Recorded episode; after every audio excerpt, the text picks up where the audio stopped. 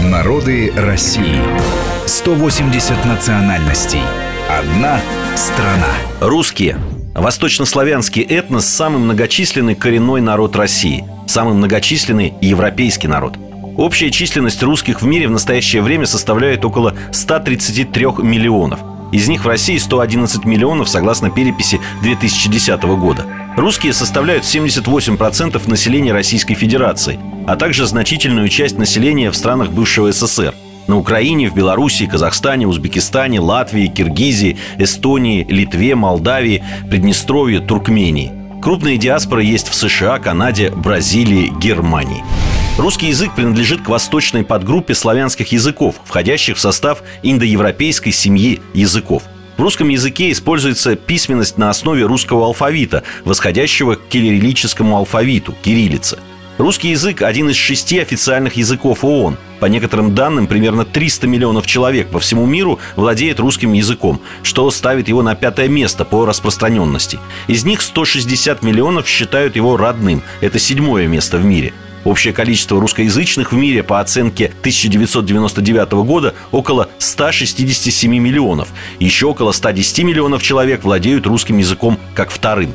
В русском языке выделены две диалектные группы – наречия. Северно-русское – окающее и южно-русское – акающее. Каждая из которых разбивается также на более мелкие группы. Между северным и южным наречиями расположена территория среднерусских говоров. Граница между северно-русской и южно-русской группами проходит по линии Псков, Тверь, Москва, Нижний Новгород. Русский этнос в основном формировался из потомков следующих восточнославянских племен – кривичи, словене, вятичи, северяне, а также из значительного количества переселенцев из среднего Поднепровья в двенадцатом-тринадцатом веков. В меньшей степени на формирование русского народа сказалась ассимиляция немноголюдных финно-угорских племен – Меря, Мещера, Мурома, Чудь, живших на колонизируемых славянами северо-восточных территориях. Значительное влияние на культуру русского народа и его консолидацию оказало крещение Руси, осуществленное князем Владимиром в девятьсот восемьдесят восьмом году. Образ этого князя закрепился в русских былинах, а его имя считается одним из популярных русских имен.